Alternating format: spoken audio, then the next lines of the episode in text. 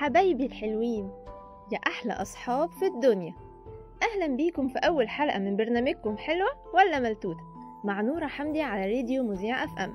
كل أسبوع هنحكي حدوتة جديدة وهتبعتولنا على صفحتنا ريديو مذيع أف أم إيه رأيكم في الحدوتة واستفدنا منها إيه. يلا بينا علشان نحكي الحدوتة. حدوتة النهاردة اسمها أرنوب الكذاب. كان يا مكان كان في زمان أرنوب صغير بس شقي جدا، وكان بيحب الكذب وبيحب يوقع ما بين صحابه. كان عايش مع صحابه الحيوانات في مزرعة عم أيوب. صحي في يوم أرنوب وراح للحمار وقاله ها ها هاي، عم أيوب بيقول إنه بيحب البقرة أكتر منك. اتضايق جدا الحمار وقاله إزاي؟ ده أنا اللي بساعد عم أيوب في المزرعة وبشيل معاه الحاجات وبوديه لأي مكان يعوزه. وبعد كده راح أرنوب للبقرة وقال لها ها ها هاي، عم أيوب بيقول إنه بيحب الحمار أكتر منك. زعلت جدا البقرة وقالت له إزاي؟ ده أنا اللي بديله اللبن علشان يعمل منها الجبنة.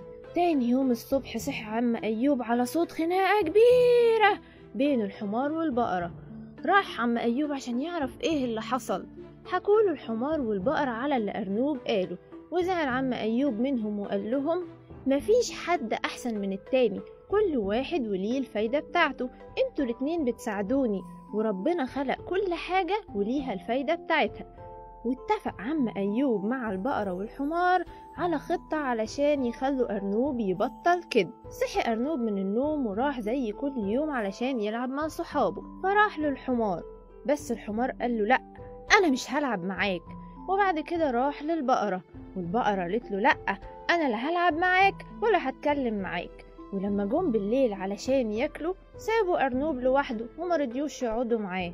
راح أرنوب لعم أيوب وقال له أنا محدش بيحبني ومحدش راضي يلعب معايا، وقعد يعيط. رد عم أيوب وقال له علشان أنت بتكذب وبتوقع ما بين صحابك ودي حاجة غلط. اعتذر أرنوب وقال له أنا مش هعمل كده تاني. فقال له عم أيوب لازم تروح لصحابك وتعتذر لهم وتوعدهم إنك مش هتعمل كده تاني.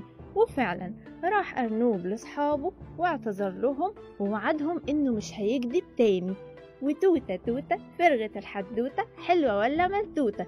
وبكده يا أصحابي نكون عرفنا إن الكذب صفة وحشة جدا، وما ينفعش الأطفال الشاطرين يكذبوا لا على أصحابهم ولا على أهاليهم علشان ربنا شايفنا.